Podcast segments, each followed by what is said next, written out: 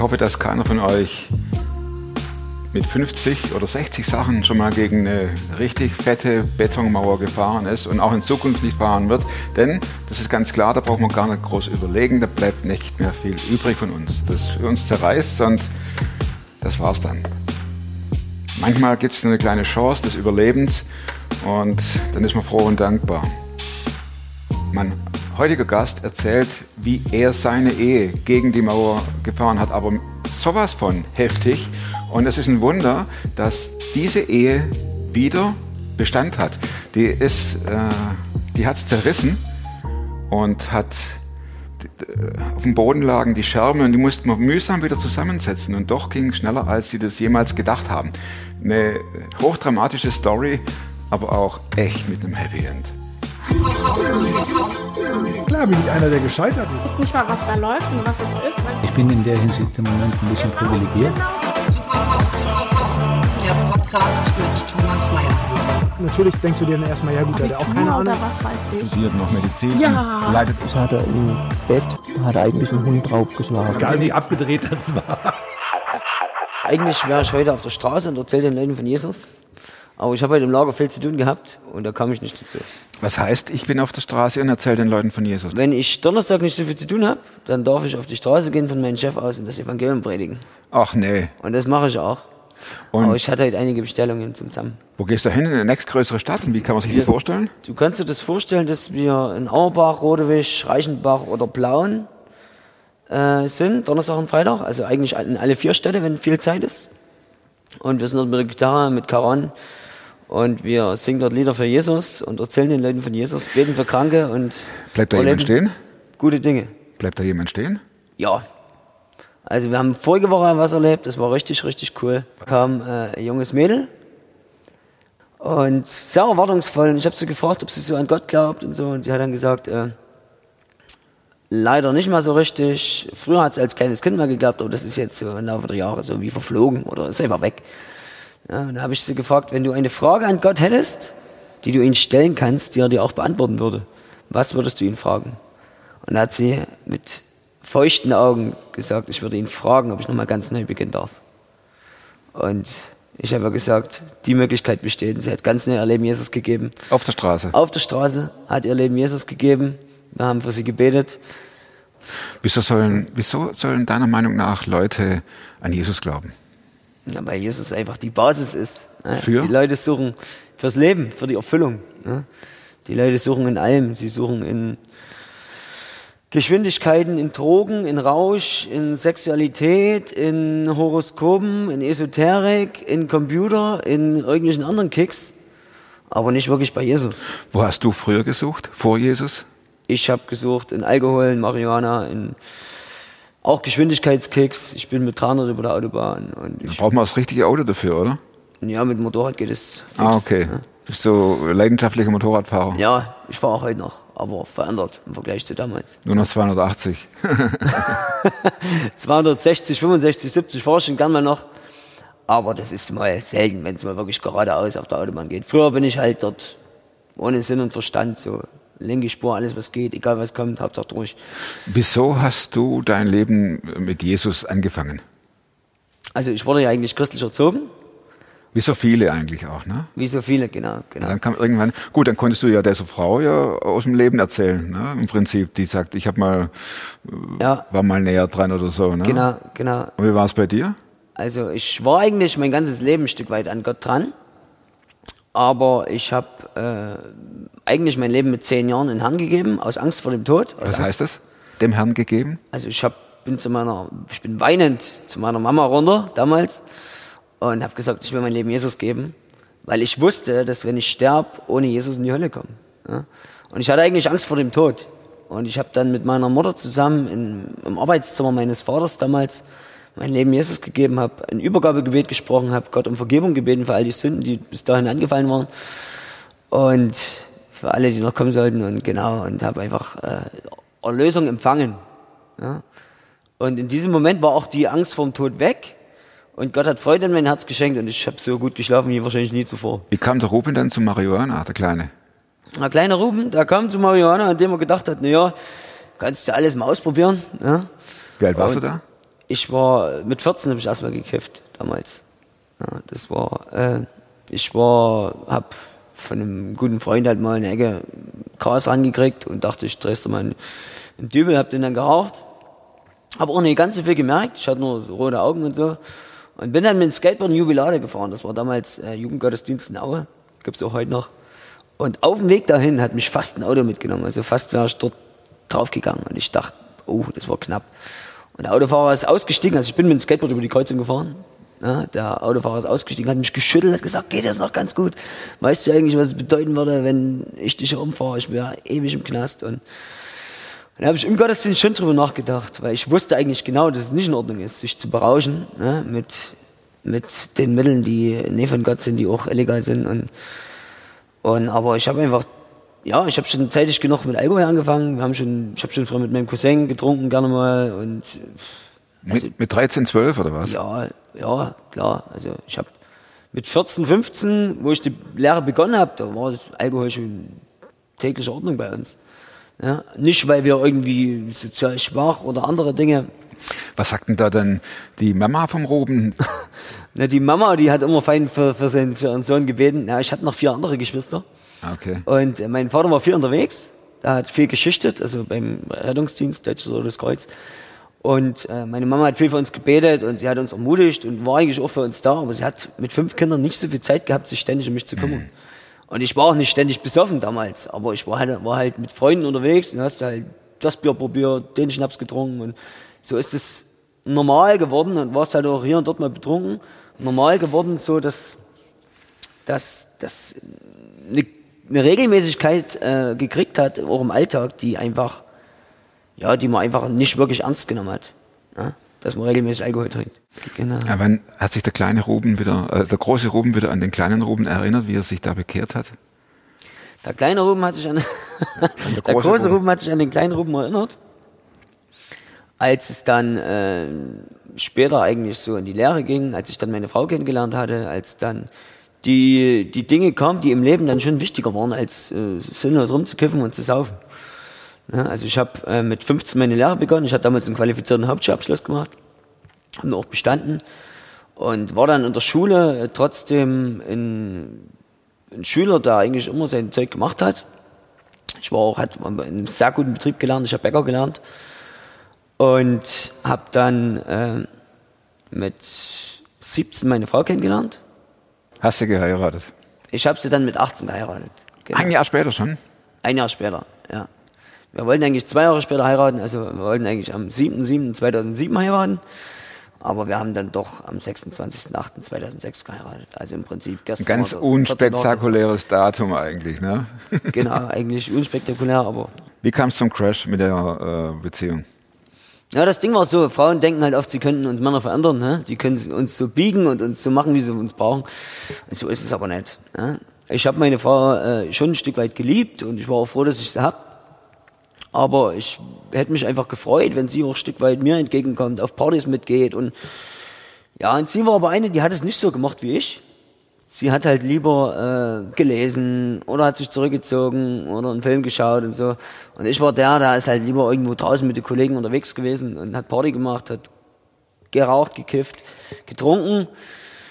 Ja, und somit ist, haben wir uns ein Stück weit ja wie auseinandergelebt, aber andererseits ist auch immer mehr Diskrepanzen, gab es immer mal Diskrepanzen untereinander. Ne? Sie hat das hat halt wirklich diese Raucherei, diese Trinkerei überhaupt nicht mehr gemacht, auch diese Kifferei nicht. Und das, das wusste ich auch. Aber da sie auch so mit mir nichts mitgemacht hat, nicht mit auf Partys gegangen oder irgendwas, habe ich das Stück weit so dann auch weiter betrieben, weil ich mir gesagt habe, ja, sie können ja auch ein Stück auf mich zukommen. Und so haben wir uns gegenseitig eigentlich äh, Du hast gedacht, wenn sie auf mich nicht zukommt, mache ich mein, ziehe ich mein Zeug durch. So ähnlich. Ich bin schon ab und zu auf sie zugekommen, aber sie war halt mittlerweile so verletzt, auch schon in ihrem Herzen mir gegenüber und so verbittert, dass sie die Liebe von mir auch gar nicht mehr so wirklich annehmen konnte. Und es war dann, es war einfach eine, so eine, so eine Spannung zwischen uns beide, dass da einfach äh, nicht groß, Du hast vorher gesagt, äh, du sagtest, äh, du hast sie ein Stück weit geliebt. ja, ja. Würde sagen, ja, das war's, also ein Stück weit. Also, Nee, hab von, von, von 0 bis 100 Prozent, ne, war es also nicht bei 100. es, es war damals nicht bei 100, es war vielleicht bei 80. Weil äh, ich glaube, Liebe ist so ein Wachstumsprozess. Ne? Man kann verliebt sein und man kann lieben.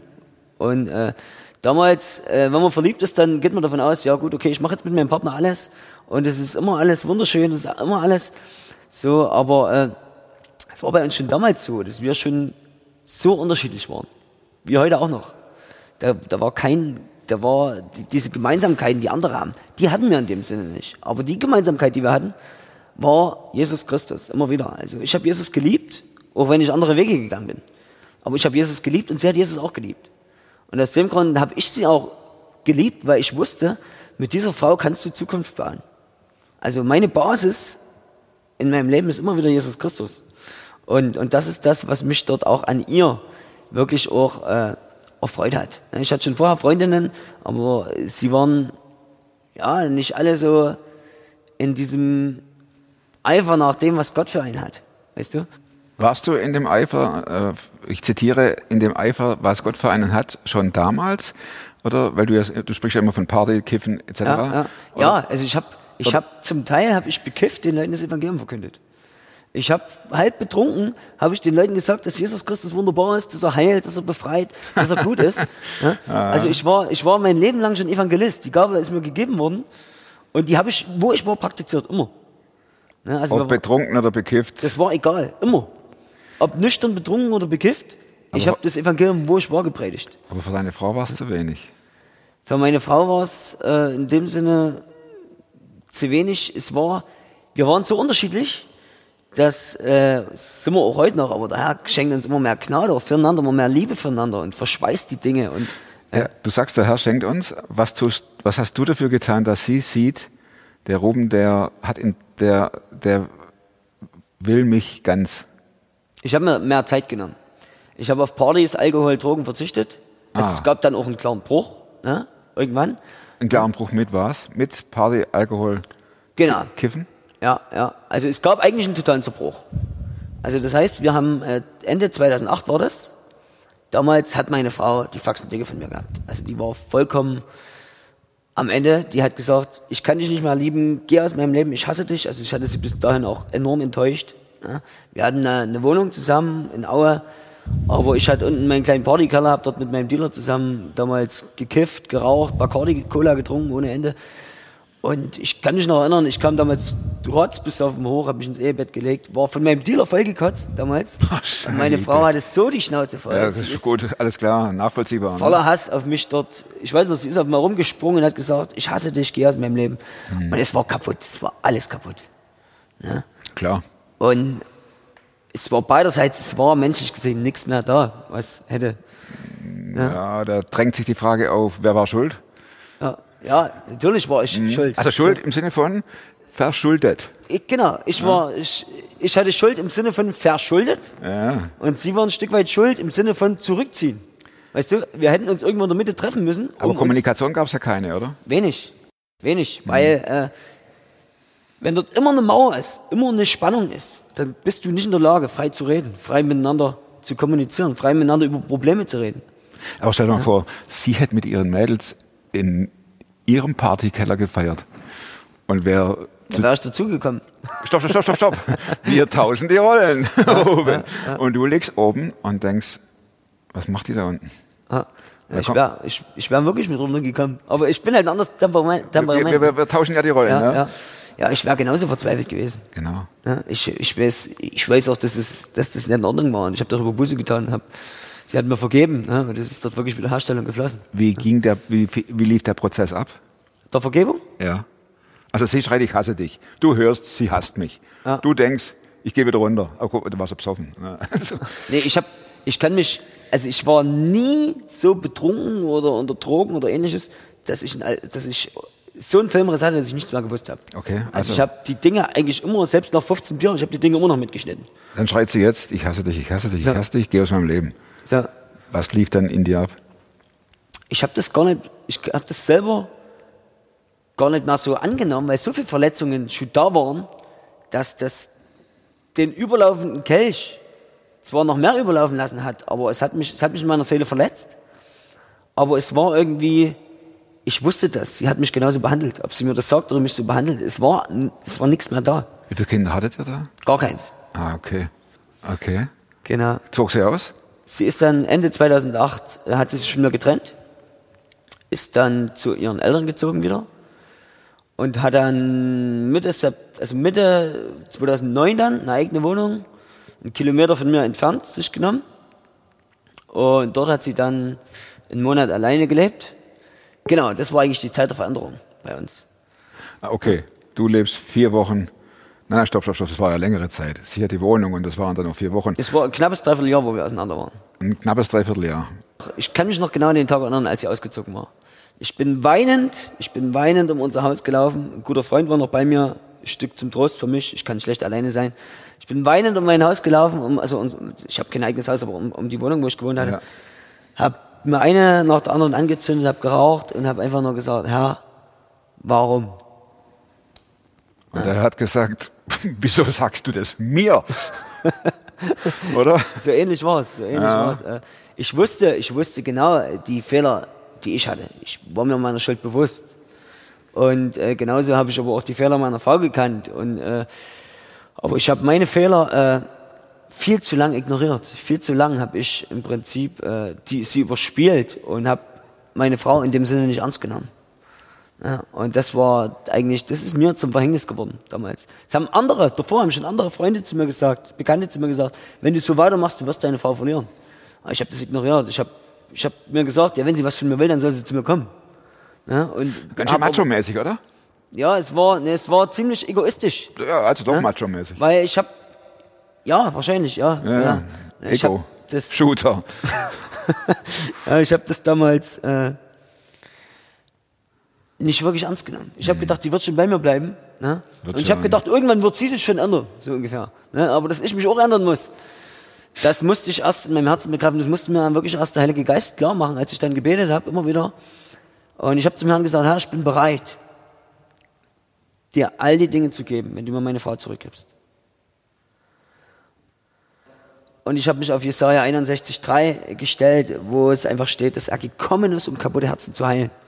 Ne? Und ich habe das zum Herrn gerufen und habe gesagt, Herr, dein Wort sagt, im Alten wie im Neuen Testament, dass du gekommen bist, um kaputte Herzen heil zu machen. Ich habe gesagt, ich gebe dir alles, aber gib du mir meine Frau zurück.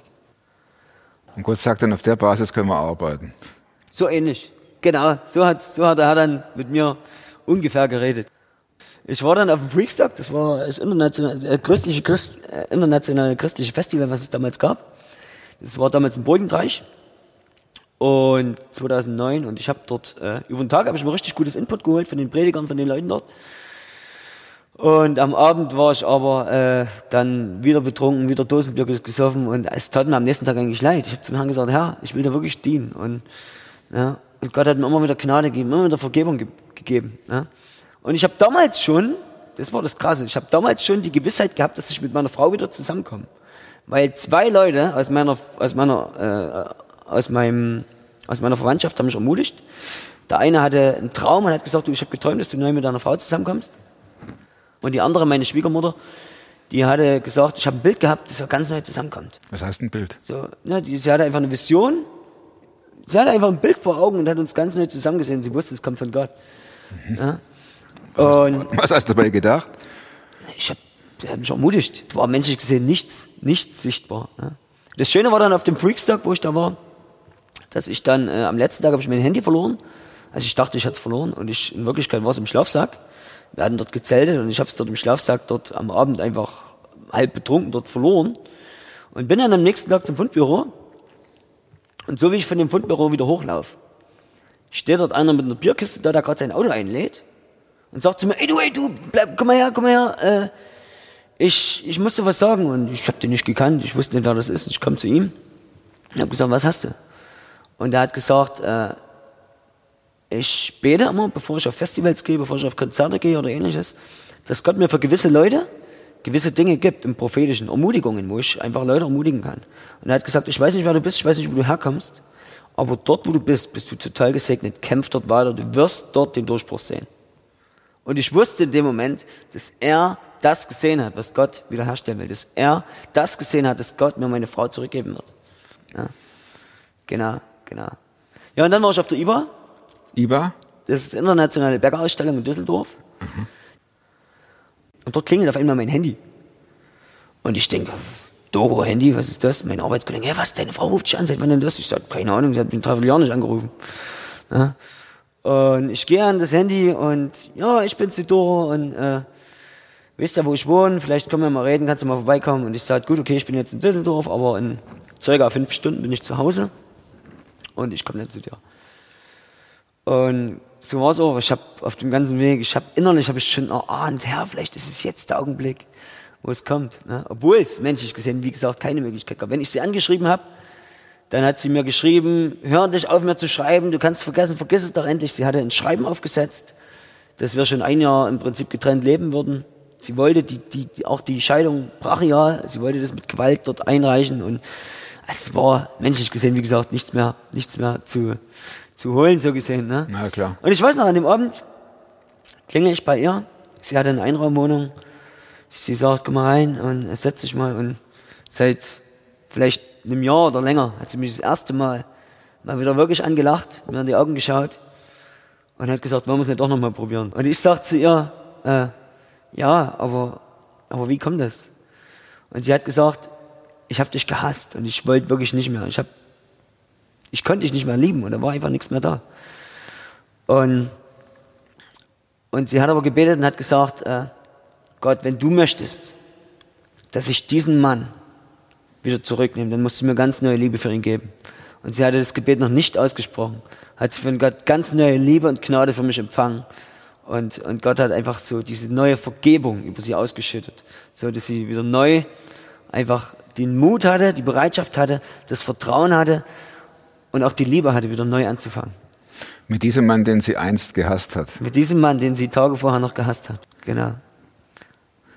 Hat sie Forderungen gestellt? Also, äh, sie hat eigentlich keine Forderungen gestellt, Denn- weil sie, ja. sie hat gesehen, dass ich mich verändert habe ein Stück weit. Weil ich habe immer noch äh, Beziehung zu ihren Eltern gehabt, zu meinen Schwiegereltern.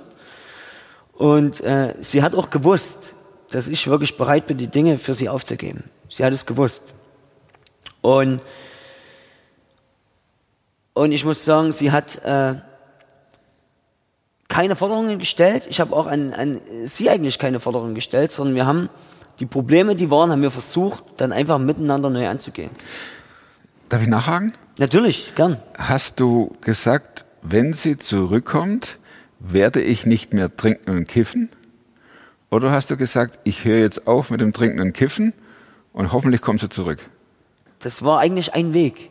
Weil innerlich hatte ich die Gewissheit durch die zwei prophetischen Worte, die ich gekriegt habe, also eigentlich durch den auf dem Freakstock noch den, diese drei, ne, dieses Bild, dieser Traum und dieses prophetische Wort, dadurch war mir klar, dass sie zurückkommt.